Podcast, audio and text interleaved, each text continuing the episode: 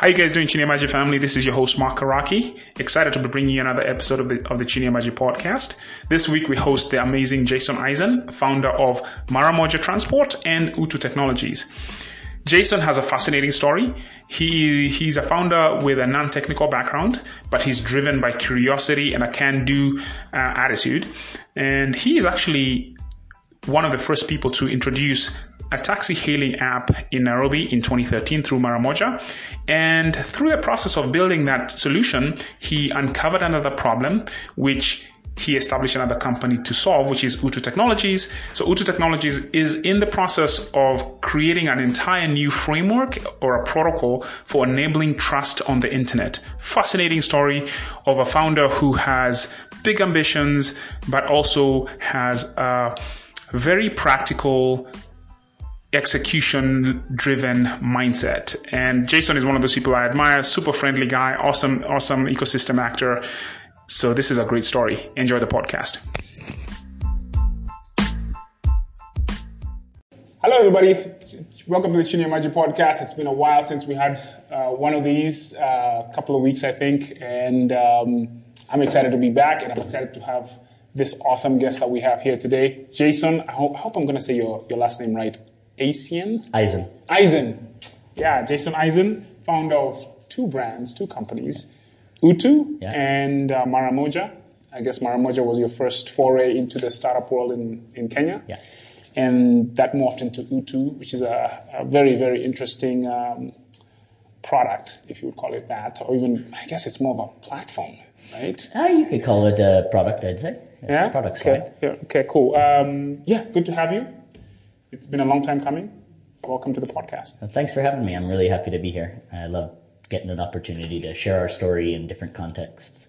Yeah, and that's and that's kind of why, why we're here to give folks like yourselves the opportunity to actually share their story, teach, um, so that other folks can learn from your experiences, and just you know, um, I guess in a, in a very real sense, give entrepreneurs a platform, right? So that we, we can learn from each other and um, uh, we can continue to build this exciting ecosystem that we're all part of. Very cool. Yeah.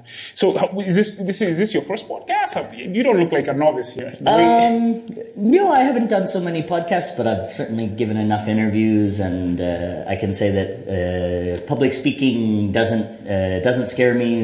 It, it actually incent, like it, it, motivates me. It energizes me. Yeah. Uh, it excites me, especially live public speaking uh, because the energy from the people that are hearing what you have to say, maybe for the first time, uh, that's what keeps me going as an entrepreneur is like all that energy of people that get excited when they learn about what we're doing and they think, oh wow, that's going to be a great future for for this thing or for this right. thing that I'm interested in, or that can apply here. Right. And so anytime I get a chance to tell my story in any format, I'm always yeah. yeah it's it's amazing how ideas energize the human mind, right? Um, I guess our, our history as a human species has always been about ideas and implementing them and, and innovation and, and, moving forward and solutions and, and that, that type of stuff. So cool stuff. So why don't you tell us, uh, you know, the way we do this thing is very kind of like um, conversational. Right? Sure. It's about who you are, where you came from, where, you, I, where we start is a bit of your background, where you went to school, how you ended up here, yeah. how you ended up turning into an entrepreneur, yeah. and then after that point, we, turn, we look at your, your journey as a as an entrepreneur, what's that been like? So sure. Why don't we yeah, start great. there? Yeah. Um, so, so, where were you? Where were you born? Where I'm Jason uh, yeah. Esien, as we, as we learned earlier. Yeah. Uh, originally from Boston, Massachusetts, in the U.S. Mm-hmm. Uh, grew up there, and then spent some time in Nashville, Tennessee, in high school, and then went to Washington D.C. for university. Okay. Uh, the American University uh, School of International Relations or School of International Service. Uh, studied international relations. And yeah, stayed in DC for about 10 years after I finished oh, wow. undergrad. Mm. I got a job, uh, okay, I had a brief stint as a lobbyist, uh, working at a lobbying firm. Uh, what were that you lobbying? quite a, what were we lobbying for? Quite a range of things. Some I can say that I really liked and agreed with. Uh, some I was maybe indifferent, and some I could say I really was not a fan of. Interesting. Um, but I guess that's that business. You take uh, the clients that come you don't necessarily always have the luxury of uh, choosing your clients. Uh, wow. So so, so I only did it for about a year though. I didn't last long. what, what did you learn from that experience other than that I didn't want to be a lobbyist, uh, mostly. um, I also learned, I could say, uh, how the systems really work, right? Like Mm-hmm. um, how influence moves through a system, uh, that things are not what they seem on the surface. Totally. That the message that you're reading or consuming has been crafted through three layers of people. The statement somebody makes is forebode that's foreboding has been pre-written and planned with the other part. Like uh, this, every it's an orchestrated show. A lot of it, and uh, you know, I think uh, yeah, the influence of special interests is pretty strong, and uh, I didn't really want to be a Part lifetime scene. part of that. Yeah. So- but I also I can say it's been that that brief stint. I can say I learned a tremendous amount from some of my seniors in that industry about uh, how to approach business. About one of my core principles in business is like uh, billing for value, not for time, uh, which is a lesson I learned there for sure. Right. Um, but quite a few other things: um, how to negotiate, how to Uh, do a public campaign for advocacy, the importance of being engaged in government relations, and how the direct relationship between business and policy and that dynamic. So that was a fantastic foundation for things I've done later in my career, though I had no idea it would, would be play out anything that like way. that. Yeah. Wow, that's interesting. So, I mean, how would you characterize? And we'll just stay on this for one one more question. How would you characterize that special interest influence into the outcomes that happen and affect people's lives? And how would you juxtapose that against just outright corruption? Right? I mean, because is it is it cleaned over? Yeah, you I think we're talking about uh, two birds with different, of like uh, similar colors, right? Uh, so system, lobbying systems are legalized forms of influence, right? Uh, corruption is influence. It's uh, using a mechanism that's not available to everybody because of a certain access to a person or capital Or power to, or power information or uh, whatever. and lobbying in many ways has the same symptoms, but it's been uh, legalized and structured and tried in an effort to make it transparent. Um, yeah, I, I always Actually, laugh when yeah. people from the U.S. particularly come here and like really get bent out of shape about the corruption here, and I remind them that you know we, we just legal, we just legalized just our have, corruption. We just have uh, a clean yeah. version of the same thing, right? But- Cleansed version of yeah. the same thing. But it, uh, the, the, the base of it is, is, is pretty rotten. There's actually a show on Netflix called Rotten, actually. I haven't seen it. I'm not a Yo, big uh, so this is stuff. actually um, really kind of uh, deep dive, uh, insightful documentary style show about largely different elements that in, impact people, but the, the food the food supply chain. There's one about um, uh, there was one about the sugar lobby okay. right? And the history of that, Okay. and how it even goes back to the Q when when Castro took over from Cuba, and one of the biggest sugar farmers, industry guys, moved to Florida, and how that family has controlled that whole lobby in a crazy way, and the, the consequences of that in terms of just the health care, how it has impacted the health of the country.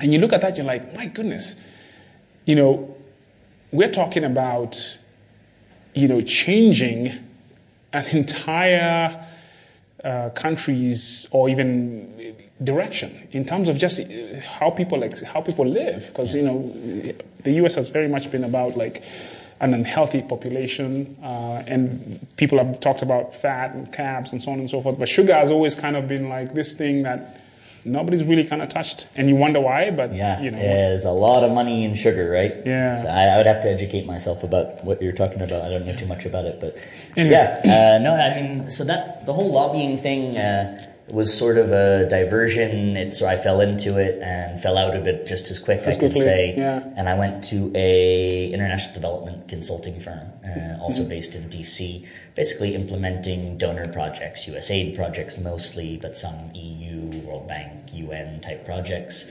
And I worked there for about seven years, uh, designing projects. Eventually, found my way to East Africa from, I guess, starting from 2010. I started coming to East Africa and focusing between Kenya, Uganda, and South Sudan on designing some different programs, uh, governance programs right around the time of uh, devolution was happening. Mm-hmm. It was also the time of uh, the establishment of the government of South Sudan and the independence of South Sudan. I was working on a project to try to Mm-hmm. Interesting uh, and times, support that least, government. yeah.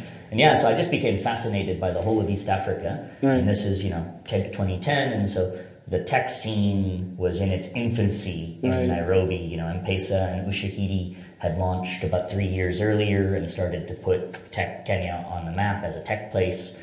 And it was just early and exciting, and it felt like Silicon Valley in the 70s.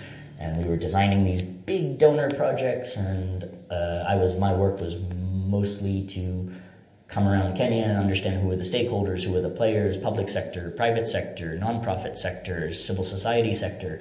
Uh, who can we partner with? Who can we work with to achieve the ends of this program, whatever it might be?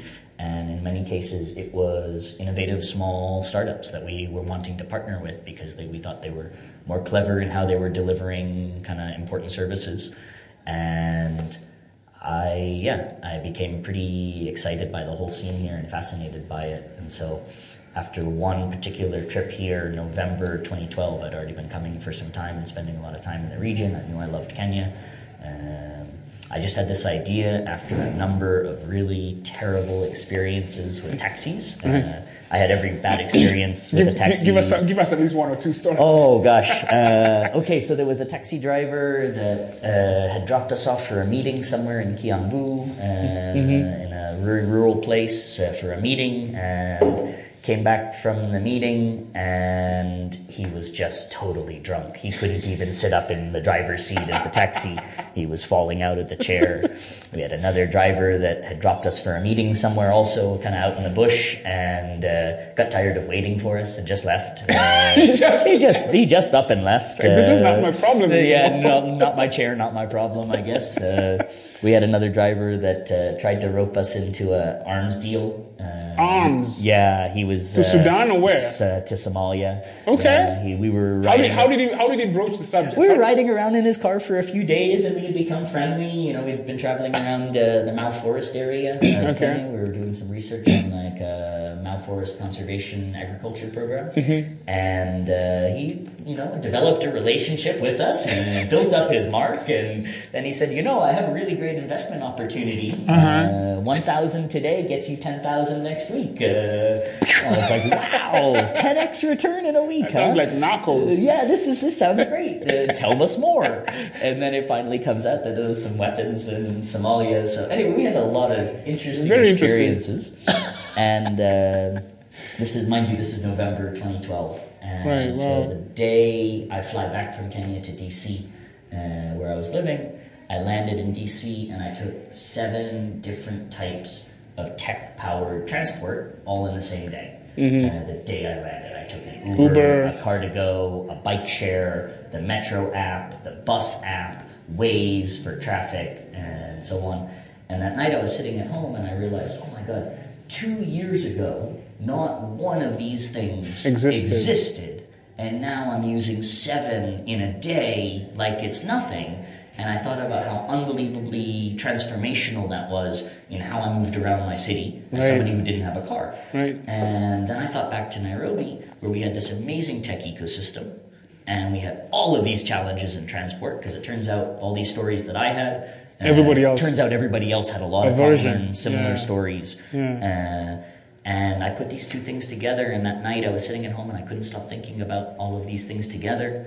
Two months later, I quit my fancy consulting job, moved to Nairobi to start what would become at the time uh, the first taxi app anywhere in Africa. Uh, this was Maramoja. This is pre Uber entry. This was uh, Uber was a small company back then. Uh, again, we're talking when I, I I came to Kenya first on March first, twenty thirteen. Four days, three days before Uhuru got elected for the first time. Everybody else was leaving Kenya, and I was coming. Uh, Interesting. flights were cheap. Uh, Coming in, right? yeah, exactly. So uh, Uber was only in maybe uh, think like five, six cities in the U.S., uh, maybe one or two cities internationally. I think uh, in Europe Mm-hmm. uh, at the time when I came here, uh, and then it was maybe about three months after I got here. I think it was June 2013 that they announced that they had raised their Series A round from Google, like 250 something million dollars. That was really their first big raise. So Uber wasn't even uh, the A meaningful kind the of yeah. Goliath that we know it to be yeah, today. very different. It's amazing how early days. it's amazing how that has changed so fast, right? That's seven years ago Yeah. or six. Uh, seven. Uh, well, yeah, we're talking Six seven years ago. Yeah, yeah. Wow. Okay, so so you you you you quit your safety net kind of environment because there's nothing that says entrepreneurship about anything that you were doing. No, no, I didn't really even realize I was an entrepreneur. Or, uh, I don't know what I, I don't know how much I even knew what it meant to be an entrepreneur. You know, I think in the U.S. and in many other places, we're presented a very narrow path of op- of like options for our life, and we're presented that narrow path of options as if it's a very broad path of options. Hmm. It's like you could be a lawyer, or a dentist, or a doctor, or an accountant, or you could be anything you want as long as, As it long involves it's going to a four-year university, getting a professional degree, and then wearing a suit to an office. And I was like, oh, okay. Yeah. So I didn't really know, and I I was more inspired by this particular idea uh, of kind of bringing a safer, more accessible mode of transport to Nairobi and eventually beyond than I was with the concept of entrepreneurship or that I this identity as an entrepreneur, which is something that I can say now, seven years in, looking back, like uh, it's a deeply ingrained part of my identity, and I often joke that pretty scary to think that I'll never be able to work again. Like I'll never get another. You're I'll never be able to get another job. It's impossible to think that I go take a job somewhere. Wow. So I'm a, so I'm always fascinated by by by that dynamic, right? Like, so I, I guess when you were making that move, what did it mean to you? What what what were you trying to? What itch were you trying to scratch? You know, uh, so I had spent, like I said, about seven years in this consulting firm, and mostly my role in that firm was business development uh, Okay. and program design. So I would spend months uh, putting together a program, designing a project, the interventions, the team, the partners, with a group, with a team, not all by myself, of course, but uh, a group of us would do this. And then if we happened to win the contract, we would then hand it over to an implementation team. Mm-hmm. So I had spent seven years writing proposals, winning tens of millions, if not hundreds of millions, and in some cases billion dollar contracts, and yet I'd never really implemented anything. Mm-hmm. And so then you look forward at these projects that maybe you had some role in designing, and then if it was a success, you want to say, oh, we designed a great program, it was a success. And if it was a failure, you'd want to say, ah, the implementation team messed it up, uh, right? We did a great job we did a great. And so at seven years, I just kind of looked back and thought, man, I really should have something that I've built, something that I've done more than just uh, won contracts for a company and handed them off for somebody else to do. Do it, yeah. And I think I really just had an, a desire to build something and to try. Uh, Got it. Yeah, and this one particular idea, I don't know why it grabbed me so hard the way it did, but it did. Mm-hmm. And I just went with that. It's interesting. So you're trying to solve a problem that was your own problem in a very real sense, at least in this part of the world. Yeah. In this version of your existence. Yeah, absolutely. So what happens? You, you, show up Nairobi. What was the first thing you did? Because you don't have a tech background. No, I didn't have a tech background. Uh, that's quite a running joke in our company that uh, use small words around Jason. Uh, um, but I nor did I have an entrepreneurship background, nor did I have a transportation background. I had a background in like looking at, a, at any given problem I was presented with, Being a curious human being. being very curious and being very passionate about pretty much anything that I take on. Awesome. And so once I once you point me in a direction or I point myself in a direction, it's pretty hard to stop me from moving forward in that direction and it doesn't really matter what Tenacity, obstacles you'll throw in my way. Yeah. I'm not someone uh, I I have a deep passion for mountain climbing, and I can't say that in any time I've ever been on the side of a mountain that I've ever thought, hmm, maybe I should just turn back. It got it got hard here. Maybe I should just give up and turn back.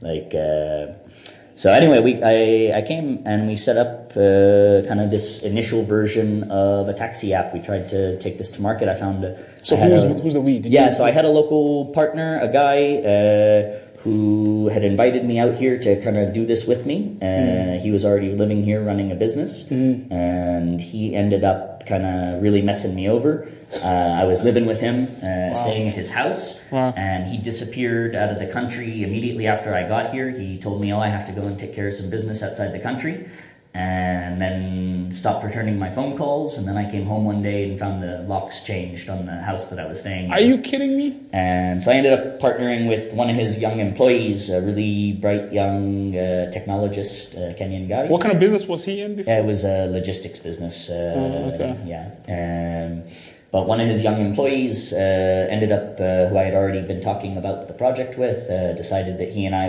uh, we would pursue it together.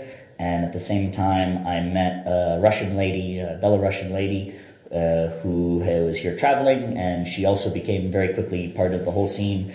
So from early days, it was myself, this guy Motley Steven, crew of, of, of uh, and this lady Paulina, uh, me, Stephen Kamani, and Paulina from early days uh, that started this out. And we were pushing, and essentially, I can't, uh, to be honest, we were just trying to build like Uber for Kenya, Uber for Africa, Right. and we didn't really have any innovative hook or anything that we were doing terribly different. We just thought we'll do it here, right? Right. And over the course of probably the first six months, we realized that was a really fundamentally flawed proposition. Uh, that the problem Uber was solving was a California problem, and the problem we had here was not the same problem. So nobody at the time, think back 2012, uh, 2013, had the problem how do I get a taxi? Everybody had the problem how do I get a taxi that I trust? I had, and everybody was tending to do this the same way. We would go around and ask hundreds of people, "Hey, we have some mock-ups, so would you use this app to get a taxi?" And say the same thing. Why would I use your app? I have my guy. What do you mean you have your guy? Oh, anytime I need a ride, I I, call have my guy. I call Benson. He's just stay, he stays just by my house. Well, what if you're not at your house? You're you're at your work. Oh, well, I have a different a guy called David who's based near my work. I was like, okay, well, what if David doesn't answer the phone? Oh, or, or what if he's not available? Oh, well, then he sends his friend Patrick, and anyone that David sends me, I'll trust. Wow. Oh, interesting. Well, what about if David doesn't even answer the phone at all? Oh, well, then I call my sister, who also works in that area, and she sends me her guy. He's called Samson. So they had like six degrees of separation So from you the had- entire. Yeah. And then I realized at some point, oh my gosh, I was doing the same thing. If I open my ta- my phone uh, and I uh, look in the phone book and I search the word taxi, David Taxi Westlands, Paul Taxi Kilimani Weekends Only, Driver CBD uh, Airport Kisumu Taxi uh, You had your- Steven, you had your- right? your guys. And you have your guys, and you're always going to those guys. And it turns out taxi drivers uh, are as were as afraid of clients as clients were of drivers. Huh. Because every taxi driver, mind you, has had the experience of somebody posing as a client, attempting to rob them or carjack them. So there was this massive atmosphere of mutual of fear and yeah. mistrust, and we realized that this was the core of the problem we had in Nairobi. Not how do I find a taxi? How do I find a taxi that I actually trust? My guy, the guy that I really like. Uh, I'll wait longer for my guys. I know them. I like the way they But, but I, drive. I, I'll, I'll kind of, I guess trust was has always been fundamentally um, part. It's weird because at the same time, yeah, I, I, I kind of kind of agree with you because when people started using the apps in California, the trust factor thing wasn't too much of a consideration. I think I think there was a little bit of hesitance, if I remember correctly, where people were like, "So I'm getting into your personal car." There was some of that, yeah. but it wasn't as as maybe a big of a leap. So there's some. I think there's some. There's a few things driving that. And one is that in the markets where these products first came into being, there's high levels of institutional trust. And so you assume if somebody has a driver's license and a insurance sticker and they are driving for a big company or any company, A big company, yeah. That's where the there's, trust is. There's an implication or there's an uh, assumption of due diligence that's been Exactly. done and trust that's afforded to that. Right. And there's also like we have very strong, you know, credentialing systems, and so all of that is generally considered like um, not a barrier for many people. But now, if you actually look, the majority of people don't think like that. If you look at sharing economy globally, There's no sharing economy platform, whether Uber or Airbnb or any other globally, that has crossed the chasm into the majority of users. In select markets, yes, okay, fine. In San Francisco, maybe uh, uh, they've crossed the chasm Uber into the majority, but uh, most markets, it's still hovering around the high teens percentage adoption, 20% adoption. It's not even in the, the early majority, let alone the late majority. And why is that? Because the majority of people still think it's pretty crazy to get into a car with a random person or to let a random person stay in your spare room or to stay in theirs. Would, okay, the spare room thing for sure. Um, in the, in the, I would kind of want to unpack that a little bit. Sure. And maybe this is not even a conversation about, about that. Um, when you measure, right, adoption penetration, Yeah. what are you really measuring? What are you really measuring? Are you People measuring the, use the- those the services. entire addressable market? Are you measuring, and what's the addressable market? Is it transport? Is it people who are, can actually afford to actually use a taxi? I- And I think maybe in different cultures, it might have different depth because of all these other things we're talking about, right? Institutional and so on and so forth. So, I don't know, like, it seems like, And your point is fair. Uh, sorry, go ahead. it, it just seems like the, this app driven transportation thing is, is quite entrenched and people have accepted it, right? Whoever is going to use Certain people. transport, right, around the world, I, I would be, I would be very curious to see which market are people who can sti- who still use taxis if it's not being regulated by the government in terms of you cannot, are, are not using an app, right? I would be very curious if like, they can afford to take a taxi and if the option is available. Are they not? I would be, I'd be surprised if that's actually I mean, if just look, uh, just as you travel around the world and go to different cities, it's not like you don't see taxis anymore. You do, You still yeah. see them, so and they still have who's business, using who's right? using who's using those taxis. I'm curious. a this is lot of interesting. people. This is the this is my point. weird, Is for because us for us deep inside the tech world, there, there it feels like these That's are universally adopted technologies, but they are not. Go outside Nairobi and ask how many Kenyans are using a taxi app. Even if you go to Mombasa, if you go to Kisumu, where we operate in those places, but the percentages of people in biggest in the biggest capital cities Interesting. and among certain populations, penetration is high. But as you say, like out of what group? Out of the total universe of people? Out of uh, so even if we leave alone the statistics, because I can't quote you the methodology of any of those numbers uh, off the top of my head, and we just go by anecdote uh, and by our own internal data as a taxi app, uh, I can tell you anecdotally, uh, we have countless incidences of this story. I was using Uber or I was using Bolt, uh, and I would get a driver that I liked on one day, and the next day I'd get a terrible driver. The next day I'd get a good driver, so I took his number, and now I call him directly.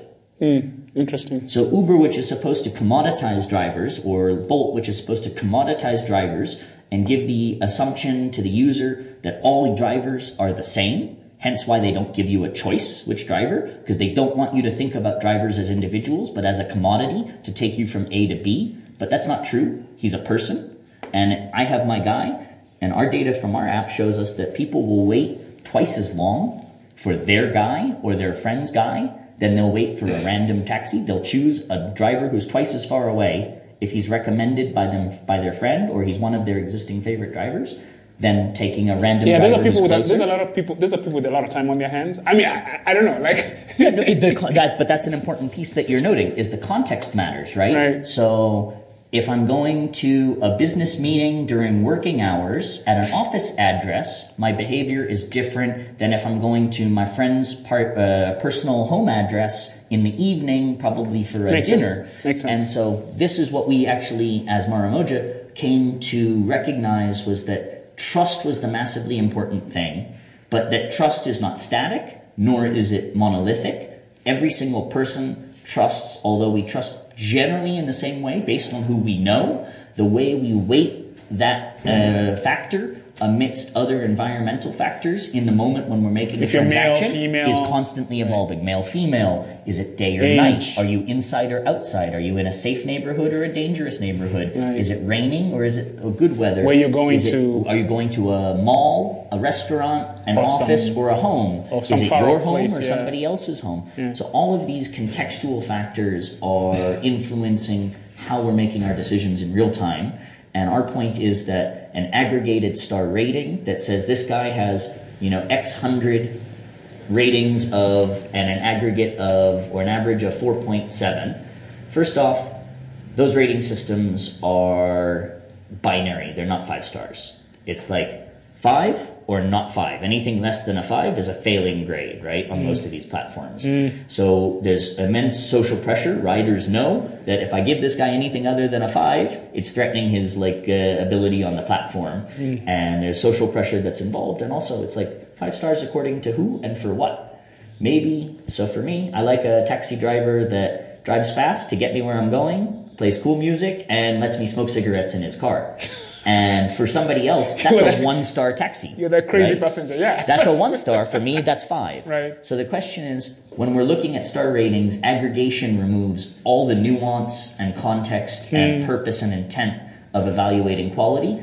And so we don't know why it was given five stars or who it was and what their values and preferences were. So we wanted to move to a system of trust that is much more reflective of how we trust in the real world based on descriptive factors that we actually can uh, have some insight about more than just cure, like aggregated averages of ratings. So essentially, you layered tech on top of the existing context around which people leverage transportation from Exactly. a taxi So we took that core concept of a taxi app and we said if the driver is not a commodity but a person, our job is to help the passenger identify the person that's going to be the best driver for them in this particular moment. And this was sort of the birth of our trust engine, uh, this AI system that we've built, which has been our unique discriminator as Maramoja for since we started. And it also then formed the foundation of what has become Utu Technologies, which is our effort to take this trust infrastructure, this trust engine that we built, and offer it as trust infrastructure as a service to platforms in every other sector of the sharing economy. Because taxi and mobility is not the only sector where trust is important. If you think about trust is really a form of infrastructure or currency that underlies any transaction that you're doing. So we realized that the idea that every single platform right now has to build their trust infrastructure themselves, their recommendations engine, their feedback yeah. mechanisms, and they're usually done as afterthoughts because it's not their core product. Uh, yet there's so much value to be captured by doing a very thoughtful implementation of trust infrastructure systems, whether it's just the recommendation system or the feedback or both. Uh, you can capture a lot more learning and drive all of your metrics. So, for instance, on Maramoja, we know that the trust engine drives conversion by like 20%. So describe the- satisfaction, So retention. describe the us- user experience, right? Like, okay, so so I have an app, and I'm using your app to call my guy that I already could call outside the app, or and I, we've talked about this before, but for the sake of the audience, help us understand how that trust engine works, different than an Uber experience. Yeah. So again, uh, if you think about uh, Uber's model or any taxi app, any, any other taxi app other than us, basically their model, uh, they have a pool of drivers. Each driver is a dot in a big in a big pool, and they have a pool of clients. Each client is a pool is a dot in a big pool, and each client and each driver has exactly one relationship back to Uber, and that's it. Uh, yet they claim a network effect. It's not actually a network effect. It's a supply side economy of scale. They have a lot of drivers, so they can give a lot of cu- customers a good experience. It's completely different to say the network expe- effect that you experience from Facebook, where if somebody releases a better Facebook app tomorrow, you still won't use it because you don't use Facebook for the app. You use it for the people that are in the app. So with Utu and Maramoja, that's our underlying hypothesis is that consumption is becoming more social and that recommendations and validations of quality uh, and trust from people that you're socially connected to are far more powerful than random validation. So how does so the user experience is essentially I come to the app and when the first thing I see on uh, when I open is like all the drivers that are around and the ones that I have a relationship with instead of showing up as an icon like a, as a car icon they show as a heart. So I can instantly visually see that there's you know hundreds or thousands of drivers around Nairobi at the moment and my favorite guys that I like to ride with are here here here here and here right? So then I make a request for the ride, and instead of just assigning you any driver, we're giving you a list of all of the available drivers in an order that we think suits you, and we'll show you all of the factors that you need to make your decision. Something like you Time, know, this driver is five minutes away. He has this car with this number plate. Here's a picture of it. And by the way, this driver is the favorite driver of five of your Facebook friends, including Mark, Paul, Susan, and Sarah, who have used him X number of times over the last X number of weeks and given him X quality rating and badges for A, B, C, and D. So you get this like nuanced level of understanding of is this the right guy for me? Is this the right service provider? And um do I choose him over somebody else that's available? Maybe I have one guy that's not recommended by anybody, but he's very close uh, and has a. So it depends on the situation. So it depends on the situation, but then every time you make that decision, our AI is learning about your decision making model, and we only use that to basically offer you better and better recommendations in the future. So, so let me ask you this question then. Have you noticed a certain kind of pattern, demographically speaking, of your users, of your core users? Mostly, uh, our overwhelming majority of our users are Kenyan as opposed to expats. Uh, I think Kenyans. But they're, they're generally speaking, they're more Kenyans than experts. I mean, so that does, that's not an insight per se. Yeah, but if you look at the uptake or the penetration What are you comparing curves of taxi apps in Nairobi in the early days, uh, where they like uh, expats took it up faster, right? Uh, because they were We're used to exposed to it from other markets. But we've always been a primarily Kenyan-focused business. Okay. Um, okay, that's. because of that trust, the, that like uh, And- and to inherent be cultural fair, value around trust. Yeah, okay, fair enough. Okay, so, and, and then what, what, what's next? Any other demographic insight that you, that you care to share? Um, yeah, I wouldn't. I probably can't parse uh, like our statistics about trust any deeper in terms of like uh, age or gender off the top of my head. Uh, but what I can say is that at the at-large level, the statistics are highly, highly validating of our concept. Essentially, um, ninety-six percent of people will choose a socially recommended driver over an otherwise higher star rated driver. So a five star driver with no recommendation versus a two star driver with a recommendation from a friend. People will choose that two star driver 96% of the time. Um, more than half of people will wait twice as long for, For somebody they recommended. trust, yeah. Uh, we've also learned that trust, interestingly, has about an 80% uh, transitive property. So if I trust you, I will trust someone you trust about 80% as much as I trust you.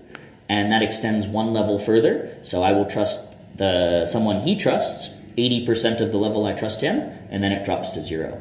So after about So two levels out, two there's no out. more um, transitive property of trust. That's interesting. Yeah. And I would love to dig into that to kind of figure out how, I guess that's data driven, Yeah. is, is and, and nothing more than that, right? Yeah, this is all just from the analysis of Okay. tens of thousands of transactions and like uh, queries Okay. that have happened in our system. So let's make that kind of more real. So I, I look at the app, right? And in a sense, the, the taxi person I have now was recommended by somebody I know, right?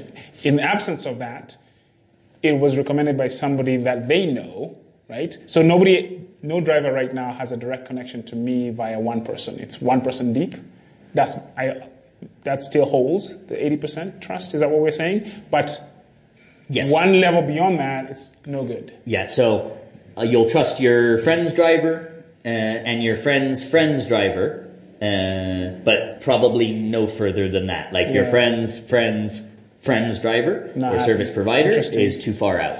And then there's other factors that obviously come into play, like how similar you perceive the person to be True. to you, Yeah. uh, similar gender, similar like maybe ethnic, or religious, or whatever. socioeconomic, or neighborhood background, or School. professional background, or school affiliation. How you know Uh, them, basically. How you, uh, yeah. So there's these two factors really that influence trust. It's like uh, the relationship and the similarity, Mm-hmm. uh, and they and then the third factor probably is the context, right? Got it.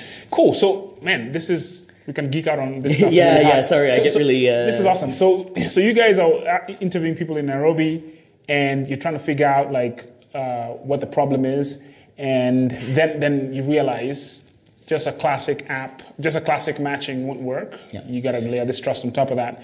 So, What we what we what we realized was that we didn't want to make the assumption that a person is a commodity. People are people, and there's no other place where you're asked to go and buy a service where you're just assigned the person who's going to be providing that service for you. You always get a choice. And if you have a choice, we also need to provide you with the best information possible to make a decision. your choice. And mm-hmm. that became our mission. Like, how can we not place ourselves at the center of trust? We don't, we don't claim to have a prescriptive algorithm that defines a universal trust metric and then we score you against it and you can be like a 9 out of 10 or a 10 out of 10. No. There's only our effort to understand how you, Mark, think about trust and how can which information can we give you as an individual at this exact moment trying to get this exact service what's the best information we can show you to help you make a confident decision? That's really what uh, utu is the that's the heart of utu and what we're trying to do. So you've got three people uh, at the company at this time when you're doing your market research, right? yeah. Oh this is yeah way back yeah. Way back yeah. And so you you realize we need to build something else um, or we need to build this Yeah. unique thing. Yeah what was the process like if you can just kind of give us five minutes of the journey we had no idea how to build it. Uh, we had absolutely no idea. Okay, remember, I'm not a technical. A I'm not a tech guy. Was- was it Russian? Uh, she's a designer. she's a designer and and uh, the Kenyan guy. What was his is, name? Uh, Stephen Steven, Uh, uh-huh. Kimani. He had just graduated from uh, uni in computer science. Had finished an internship at Google. Super bright. But we're talking about some pretty hardcore, hardcore, yeah. uh, AI work here. Right, right. We had no idea how to do this, uh, really, even what it entailed. Was even AI so much of a us. thing then? It was coming. Uh, it was early stage, right? Okay. Uh, it was just starting to be like uh, the like the next uh, frontier, and we basically, without knowing how we were going to build this, we knew we had stumbled on something very, very important uh, in this concept of like changing the way digital trust works and something quite foundational. So I can say even from that first six months of Maramoja, we already had the glimmer of Utu in our eye. Uh, just when we realized, okay, it's really about trust. If it's about trust, it's not just about taxi. Uh, trust will, uh, taxi will be the foray into trust, and that will take us everywhere. And so we've been thinking about that from very early on, but again, we had no idea how to build it. But we did have the foresight to go and try and protect the IP. Uh, so we started filing but, a patent. but you did uh, have how did you get to ip so, so we it was through this process of trying to uh, understand what we would need to file the IP that we then actually met quite randomly the guy who would become our co-founder and CTO, uh, Dr. Bastian Blankenberg, who uh, serendipity and coincidence. There's not enough words to describe how it happened, but it just so happened that Bastian had just moved to Kenya uh, from Germany. He had finished his PhD in essentially AI for trust. Wow. Uh, and his industry experience was about seven years working in transportation software. So literally, You could not script You could not stack. You could stack every single engineer, computer scientist in the world on their head, and there wouldn't be a better person to lead technology at Utu than Bastian. But this- and he just happened to move to Kenya because he had married a Kenyan lady, and they decided to make their life here.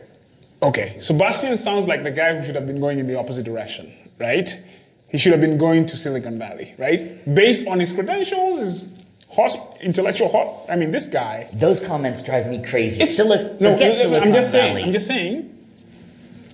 Theoretically speaking, that's what happens. People like him are pulled in that direction. People tell us all the time, oh, you How- don't sound like a Kenya company, you sound like a Silicon Valley company. I say, what does that mean? What does a Kenya company sound like? Why can't a Kenya company tackle a global fundamental infrastructure issue? Why does Kenya companies have to only tackle Kenya problems? Why can't a Kenya company tackle It's not so much. It's not so much Like, about uh, that. It, it's more about like this guy right here. The likelihood of finding him. It was no, it was totally serendipitous, the most random, lucky. Uh, you know, uh, uh, this it was a sign from the universe that we And were on the right track and that we should continue doing What you're doing. we were doing. Yeah. That we were You're like, you're never- bestowed this gift from the heavens. Yeah. Uh, he's gonna laugh when he hears me talking about him like this. Uh, but in fact, uh, Phenomenal. he, you know, uh, I don't. We would not. There's no way we would still exist as a company. There's no way we would ever gotten the patent that we got, uh, or be. How did that meeting happen? What were you?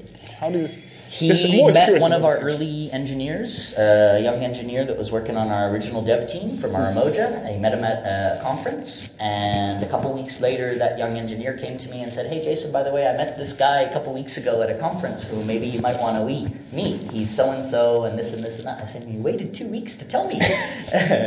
so I called him up, and he came to the office. Uh, I think maybe a day or two later, and he was supposed to come for an hour, and I think we ended up speaking for like five or six hours. What was he moving to Kenya to do other than he was married? He was all? marrying his uh, wife, uh, now wife, and he didn't. He was just looking for opportunity. He was looking for opportunities, and he was basically at that time he ended up uh, coming down to a decision between uh, Maramoja um, and being a like head of computer science department uh, at one of the universities here Hmm, that would have been a very different experience. and he uh, we had this long talks and very good discussions and ultimately he ended up saying to me you know jason i really love what you guys are doing and it's really in some ways like exactly what i uh, have expertise in in so many ways but you know i'm just uh, getting married start i'm going to start a family and starting a new life i need yeah. some stability and i'll need a permit and you know i think i just have to go with the university job Wow.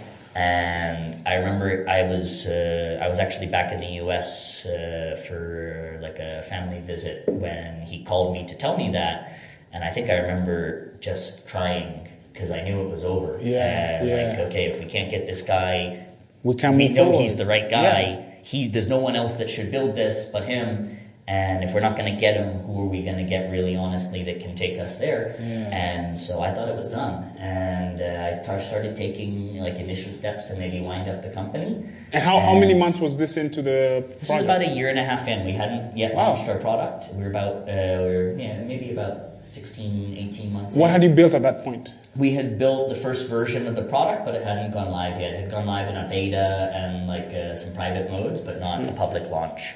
So, so at this this point in time, did it have the? What did it not have? Um, stability, reliability. Uh, we were all rookie entrepreneurs. Uh, I was a rookie CEO. Uh, Steven was a rookie CTO. You know, our team Figuring was all it out. young. We were just figuring it out and trying to see how to make something work. And so it was, yeah, it was a pretty rough effort. And anyway, but we, we had this idea already around trust, but we didn't know how to implement that. We knew that was, by that time, what had changed was that Uber had, Had entered the market? uh, no, they hadn't entered the market, Mm. but they had shown that they were going to be a global powerhouse. Okay. And so we knew at that point that we were not going to be able to survive just doing what they did, that we needed to have this new this uh, approach uh, based on trust as our discriminator if we wanted to survive in the face of what we knew would be coming in terms of their market entry eventually. And so we knew we needed Bastian essentially if we were going to make this trust system work to be able to compete.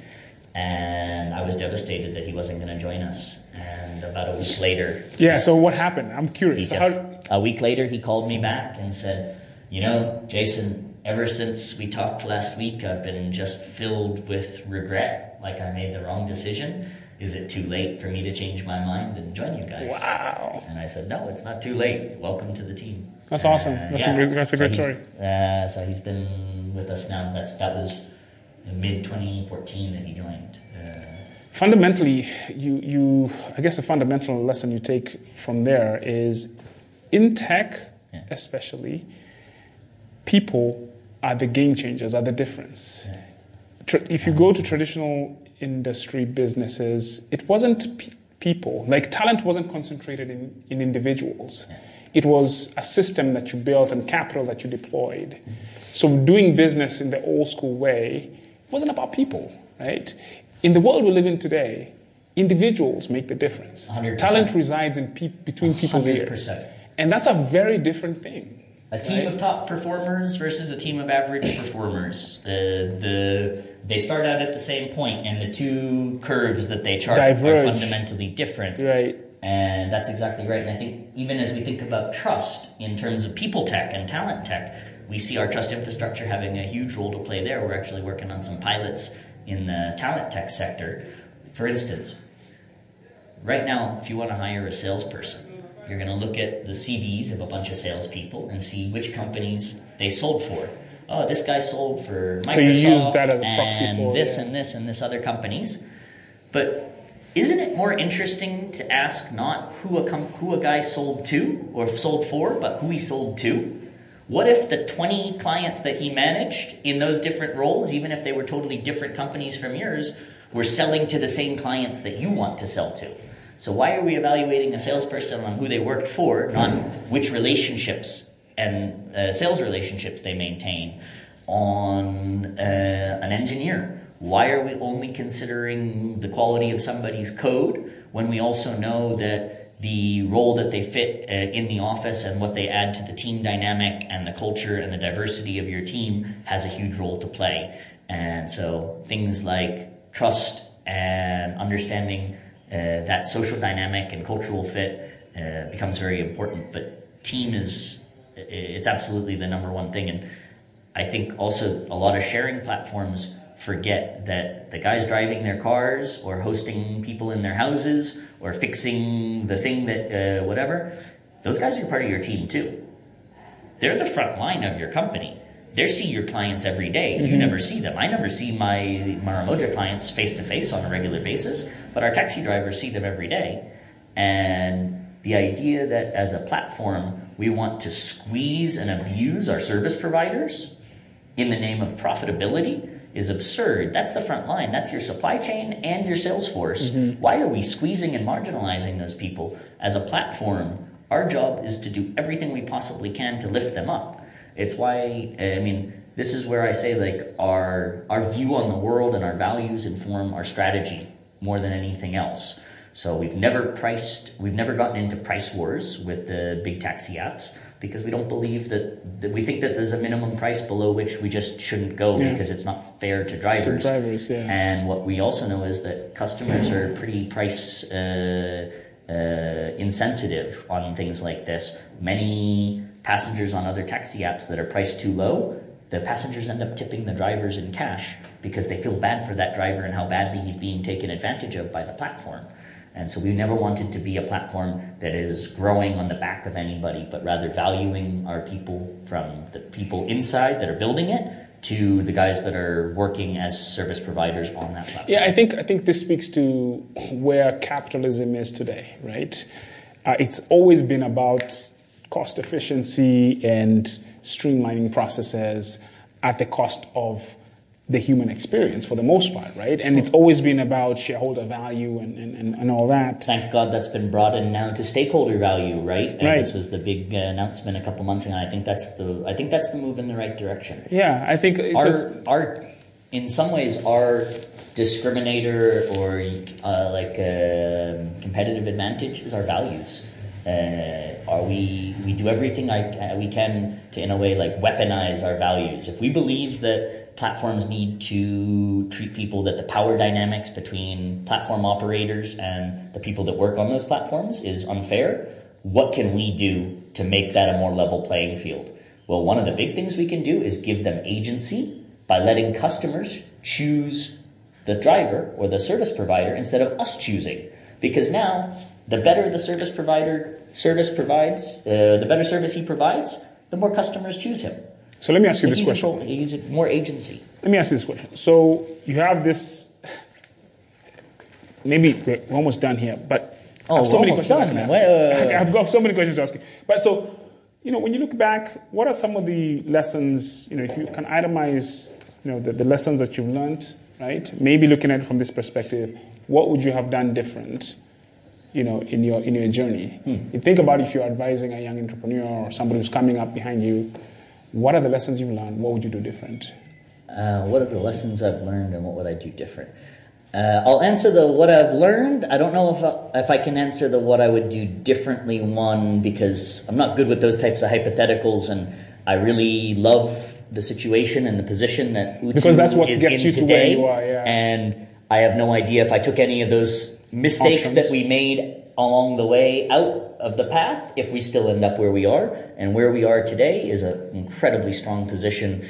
I mean, having gotten major investments from leading global investors like SoftBank and Zeroth AI and Eternity Ventures. SoftBank is one of your SoftBank's on our cap table. There's uh, they have an early stage but- fund called DeepCore. okay, because I was wondering they don't play. Yeah, no, the no. So people think about the Vision Fund, but they have other funds. So they have an early stage fund called DeepCore. We're actually their first African investment. So now that you bring in SoftBank, I mean, are they going to survive this debacle? I mean, they are upside down, No, I think uh, you know Masayoshi. and there's no way for you to know that. No, there's no way for me to know that. But I, what I do know is that the guys and ladies that run the uh, this organization and everybody that I've interacted with from that organization has been top tier. Uh, they're brilliant people. They're passionate people.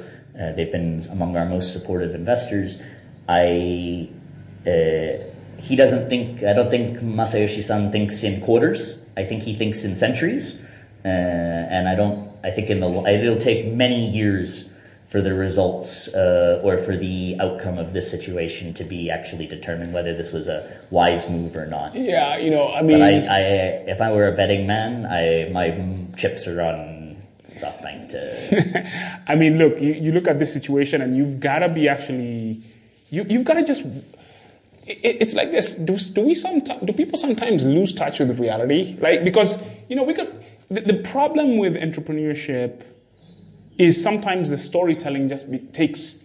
i- i- You know, there's there's this. Uh, I read somewhere where when people are talking, right, when people are addressing a crowd, when you're in the crowd, people's minds stop thinking. Yeah. Like when I'm listening to a story, we stop being, our mind just freezes and just is absorbed into this thing. So our critical thinking pathways get clogged because we're so busy en- engaged and something happens. Maybe because human beings have always kind of been storytellers and that's how we've entertained ourselves for so long and that's why we like the movies and all this other stuff.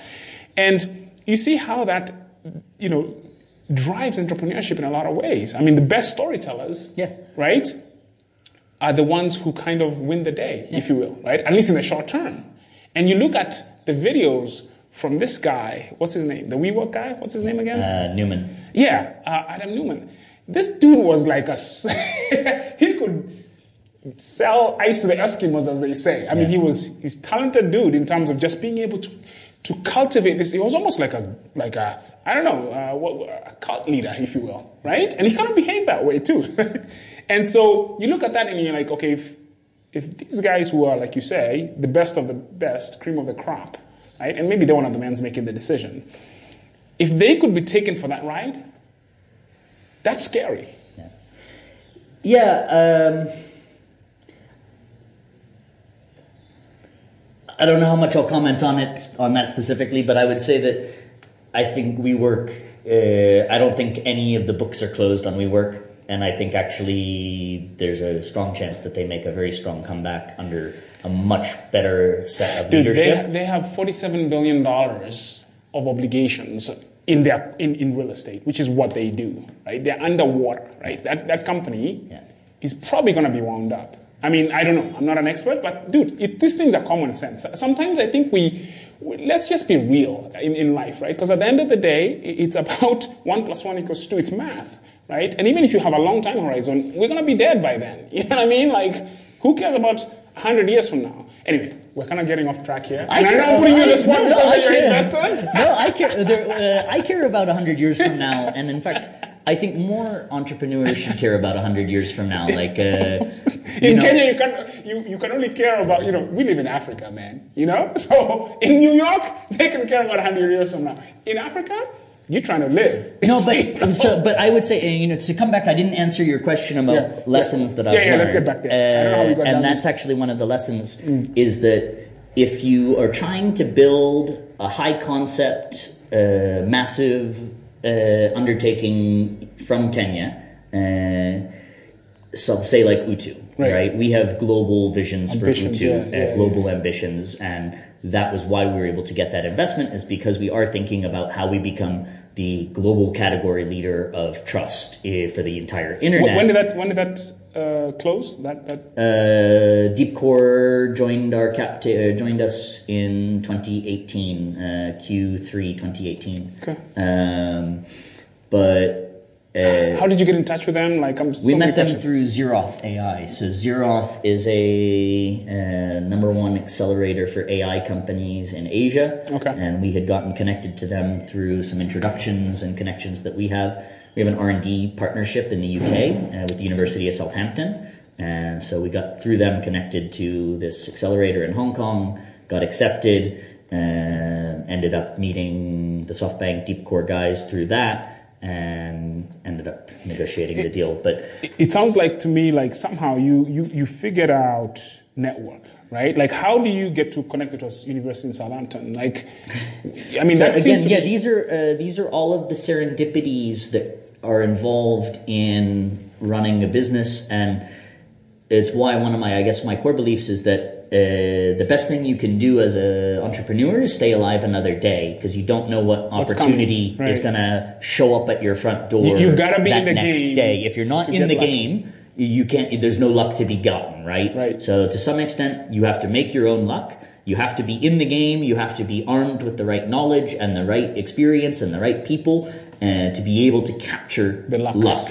right? Uh, so luck presents itself, but you're it's yours ready, to capture. yeah. If you're not ready, it let luck passes you by. and the thing is you have to be prepared right it's opportunity and preparedness right the, the classic saying So it's like you have to be in the room. Like, uh, oh, it's so lucky I met this guy at that event. Well, you went to an event that was highly likely to produce interactions with people that would be great for you to meet. Right. Was it luck or was it effort to, to be in the room in the right room at the right place at the You right time? yeah. you make your own luck i guess yeah. So I think it's a com- it's a combination of both. So, I- you, so you've always gone to places what, what's a lesson there what's a the lesson is uh, I, I'm I'm a Stay bit alive. no I'm a bit contrarian to a lot of entrepreneurs who like live by this philosophy of no like say no to everything say you know that's a protect your time nowadays, yeah. I say yes to a lot I say yes to things that don't have any immediate relevancy I, I say yes to things that you know uh, a lot of other entrepreneurs might not say yes to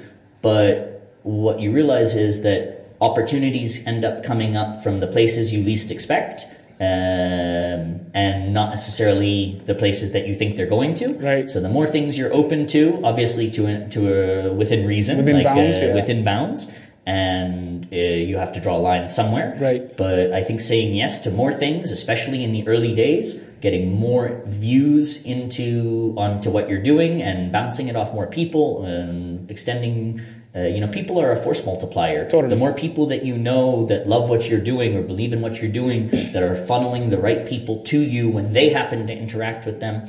Uh, so just building those relationships, and at the end of the day, like uh, this uh, African wisdom, the you know, if you want to go fast, go alone. If you want to go far, go together. together, yeah. That has been one of our core philosophies as well. That essentially drove our franchising model, which is how we're scaling the Maramoja taxi app around Africa. Mm-hmm. So rather than trying to drive it ourselves from the center Top down, yeah. all the way into every market around the continent, Mm. which is the Uber or Bolt way, um, they're only in the top 15 cities in the continent. They're never going to go deeper than that. Yeah. It just doesn't work. Doesn't work. But with a franchise model where we bring local entrepreneurs, a network of local entrepreneurs from all over the continent to uh, push this thing that we've built in our uh, here, and they can push it in their place and create yeah. ownership.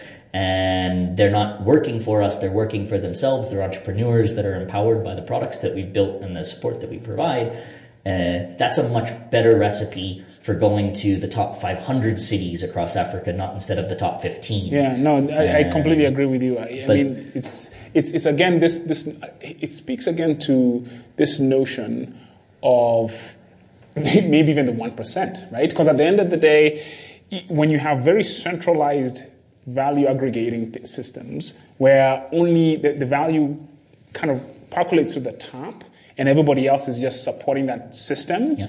right, to extract value and push it up to the top, that's basically classic inter- uh, capitalism. But what, what you're saying right now is a scenario where you let you, you actually push the value creation down and decentralize, decentralize it to and share the and we, wealth. we so have a much bigger view. I mean, the idea that if we pushed, say, we made Maramoja very successful all over the continent in a centralized model, just taking, competing the same way against a lot of Uber, work. and at the end of the day, well, forget the amount of work. Uh, no one on our team is is afraid of work, uh, but at the end of the day, what have we created? Some millions or billions of dollars of wealth for a couple people. That was never our goal. Our goal was to create an amazing, like accessible, trustable service that people all over the continent can use and improve their lives.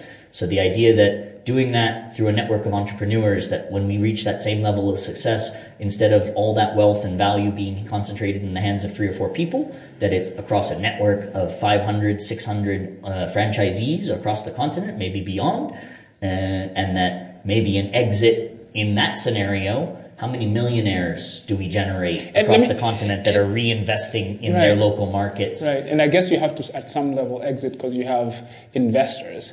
But sometimes that's even. But there's a lot of different ways of exiting, That's right? true, and that, that's that's why I'm getting with that. You know, it's it's this notion that people have been shown this narrow Yeah. path to to outcome, and that business is about profit. So if you're going to make a profit over time, there's other ways people can actually, you know, quote unquote exit or Absolutely. liquidate their, their positions. right? Absolutely. So, um, but yeah, and and so fundamentally, lessons learned. So yeah, uh, go far, uh, go further together. Say yes more times. Say yes. Uh-huh. Uh, I would say bill for value, not time. Right? Again, like the fastest option uh, might also be the most uh, valuable option. Right? Mm. So I think about Boda Bodas. They misprice themselves. Uh, if I'm late. Boda Boda is the only thing that gets to me my get me it's my meeting on time, Right. But yet it's also the cheaper option than a taxi. right. So in many cases, uh, guys price based on like how they see themselves, not how the market sees them. But it's not. Is Uh, it them who prices, or is it the? I guess if it's if it outside That's not app, a perfect example. Yeah. Uh, and there's another. If I if we had more time, I would give another deeper But example. Let's go into the But- specifics. So say yes more, more, Yeah. but within bounds. Yeah. Don't be everywhere, right? But be open to the world, Yeah. right? Be open to serendipity. Yeah. Go places. Yeah. Uh, what's the next one?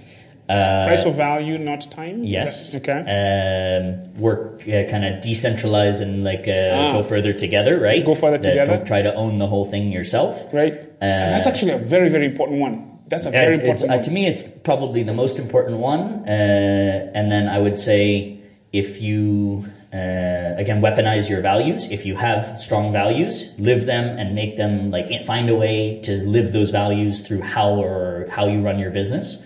Um, and then, yeah, the day you quit is the day before you succeed. I love that statement. I love that statement.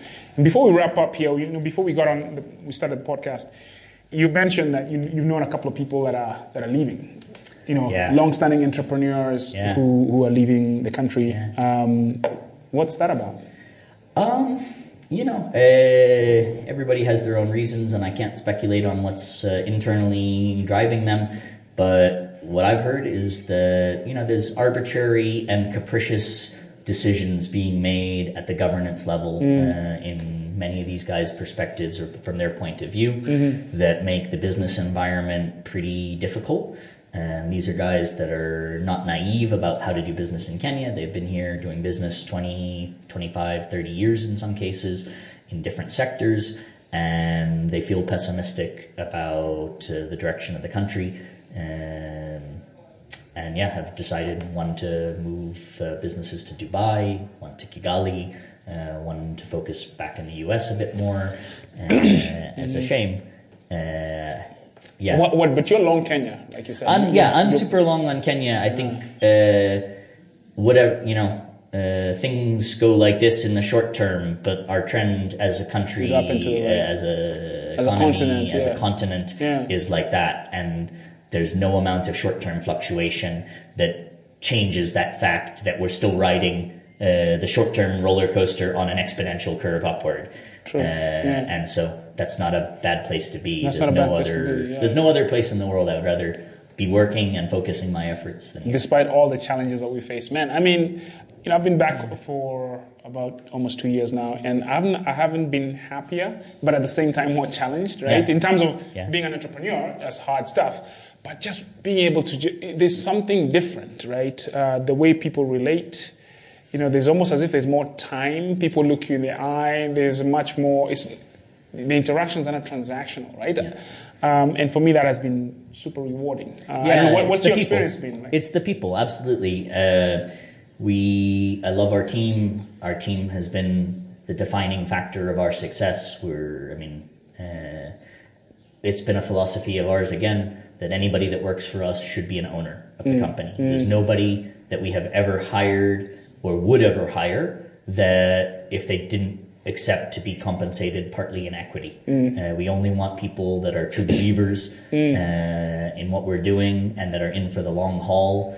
Uh, even the lady that's cooking and cleaning for us for years uh, has equity in the company. She's a part of our team. How do you? What's been your experience selling that or positioning that to to the local mindset? Right, because most people have not been exposed to that. They're not That's seeing the benefits of that. Has it been hard? Has it been? No, you know, people talk about the talent gap, and I don't believe that there's a talent There's gap. no talent gap. There's only if you can't find good talent, it's probably because your company's not that interesting. Like to be or, perfectly or honest, because you Or think you're- talent looks a certain way. or you think talent looks a certain way, or maybe nobody wants to work with you because you're a jerk, like, uh, or you're doing something boring. I don't know, but uh, if you say there's a talent gap, you haven't looked and you haven't worked with Kenyans because I have, like, we have the most amazing team, and that's like I don't know many companies around here that are saying, "Oh, we hate our team. They're not good enough. They're not." Uh, everybody I know, all the entrepreneurs I know, love their team. There's so many brilliant, hardworking, committed, Awesome smart, passionate people here Right. that if you can't find them, Something's that's on you, That's not on them. you. Right? Totally, Like, totally. uh, because they, because we have a sixty percent youth unemployment, right? Yes. And uh, I think the median age is eighteen, right?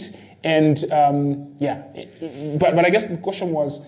Have people been readily accepting that notion that the ownership, uh, you know, how, how has that negotiation been? Has it been like tech take less for, for equity? What's that been like? What's that mix been like? You know, um, it's been mixed. Yeah, there are certainly a couple people that maybe we've wanted over the years that wanted only salary, and They we, were not interested We politely equity. walked away. Yeah. Uh, it's just not a good fit for us. Got it. They probably could have been a great employee. But this for us is really important. We want everybody that works for us to want to own the company To buy it, because to us that's an implication. That is an implication that they also believe in our future as much as we believe, and we're all, our incentives are aligned. So I would say that. But then I would uh, to come back to the point I was getting to earlier.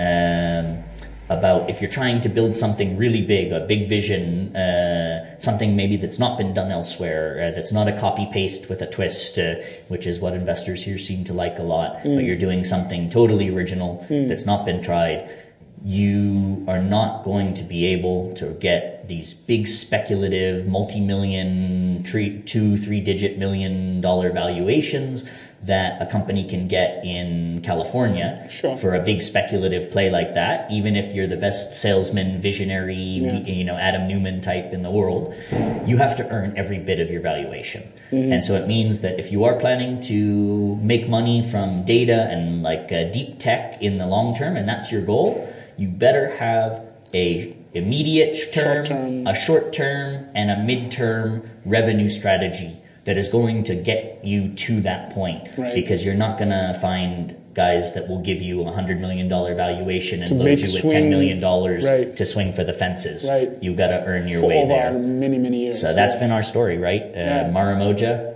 birthed into Utu. Maramoja still runs and generates revenue that helps us pay for the future of Utu. Along the way, we set up Utu House as a co-working space.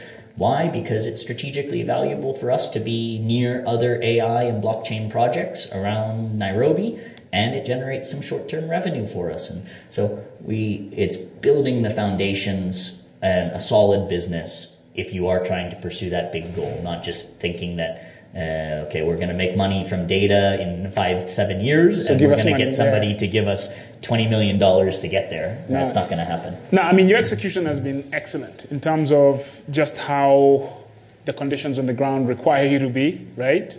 And um, yeah, I, I think, I believe that you'll tell a very amazing story in five to 10 years, right? This Utu thing, the, when, you, when I saw your, the deck you, you sent to me the first Yeah. time, I was like, what the heck? Who is this guy and why is he here? Because those stories don't come out of here in general, but I'm wrong. Because they do, Yeah. right? Fundamentally. Yeah. I think what you're building with this trust platform, as soon as I got my wrap my head around it, I was like, this is this is what the internet has been missing. Yeah. In a real sense, right? It's a, it's a protocol thing almost. It's a protocol, and that's we have what we call Utu protocol, uh, which is exactly that. It is a infrastructure layer uh, for trust for the entire internet. Uh, it's based on decentralized ledgers, so people can actually own their data, feel safe and secure in controlling their data, how people access it, who accesses it, whether they can access it, in which way, and if they're compensated for that access, and things like this.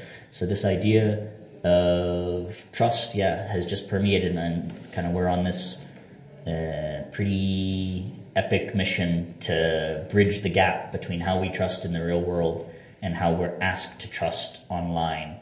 At the end of the day, I think the powerful technologies are the ones that embrace our humanity rather Totally. than try to replace it. And if we can bring a much more human model to digital trust, uh, something that really hasn't been innovated on since the mid 90s when eBay came out with like five star ratings and open reviews. And we've kind of been going with like a good enough approach since then.